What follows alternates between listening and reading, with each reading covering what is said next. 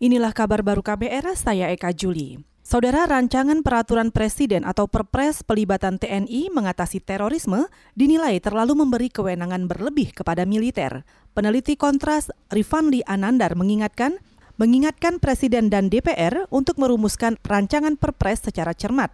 Jangan sampai Perpres justru melemahkan penegakan hukum dan melampaui kewenangan Polri. Perpres tugas T N I dalam mengatasi terorisme, dan dalam pemantauan ini kami juga melihat bahwa proses perumusan tidak transparan dalam seluruh tingkatan. Draft yang ada memberi kewenangan terlalu luas pada T N I untuk melakukan penangkalan, penindakan, dan pemulihan, serta lemahnya uh, check and balances dari D P R untuk melakukan screening atas keterlibatan T N I di, di ranah terorisme. Hal ini berupaya melemahkan uh, sistem penegakan hukum yang mana diatasi oleh uh, polisi sejauh ini. Peneliti Kontras Rivanlee Anandar juga menambahkan, fungsi yang relevan bagi T N I untuk turut membantu penanganan terorisme hanyalah pada aspek penindakan saja, karena fungsi-fungsi di luar itu sudah ditangani lembaga lain. Fungsi penangkalan misalnya diemban Badan Intelijen Negara atau B I N, dan fungsi pemulihan menjadi kewenangan Badan Nasional Penanggulangan Terorisme atau B N P T, juga Kementerian Sosial dan Kementerian Agama. Hari ini Tentara Nasional Indonesia memperingati hari jadi yang ke tujuh puluh lima tahun.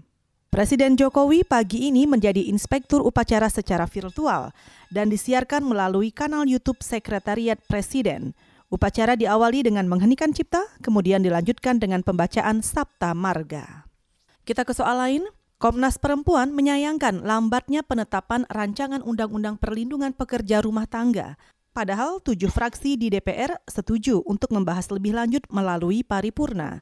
Komisioner Komnas Perempuan Teresia Sri Endras Iswarini mengingatkan perlindungan hukum lima juta pekerja rumah tangga di dalam negeri sangat mendesak, termasuk memberi profesi mereka payung hukum.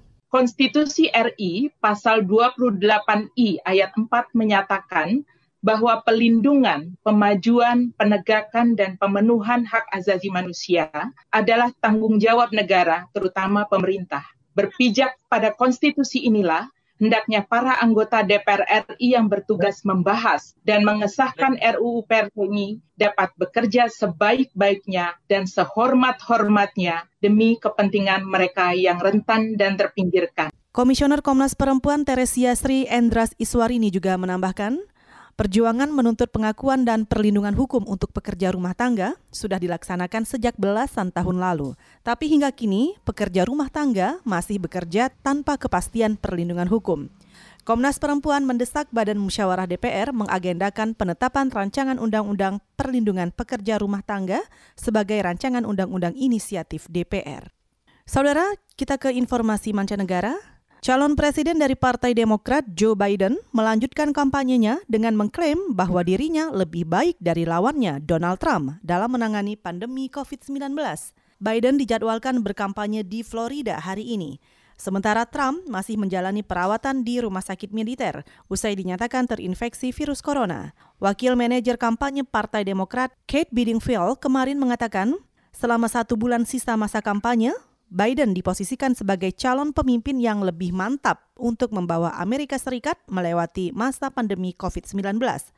Apalagi sejak awal, gaya kepemimpinan Biden sangat berbeda dengan Trump dalam menangani pandemi virus corona. Kate menyebut Biden lebih patuh mengenakan masker, menjaga jarak, dan membatasi jumlah peserta saat berkampanye secara tatap muka. Hingga kini jumlah kasus positif covid sembilan belas di Amerika Serikat total tujuh koma enam juta orang lebih. Penambahan jumlah kasus per hari mencapai tiga puluh ribuan orang dan jumlah total kematian lebih dari dua ratus empat belas ribu orang. Amerika masih menjadi negara pertama dengan jumlah kasus covid sembilan belas terbanyak di dunia, disusul India, Brazil, Rusia, dan Kolombia. Sedangkan Indonesia berada di posisi dua puluh dua dunia. Saudara, demikian kabar baru. Saya Eka Juli.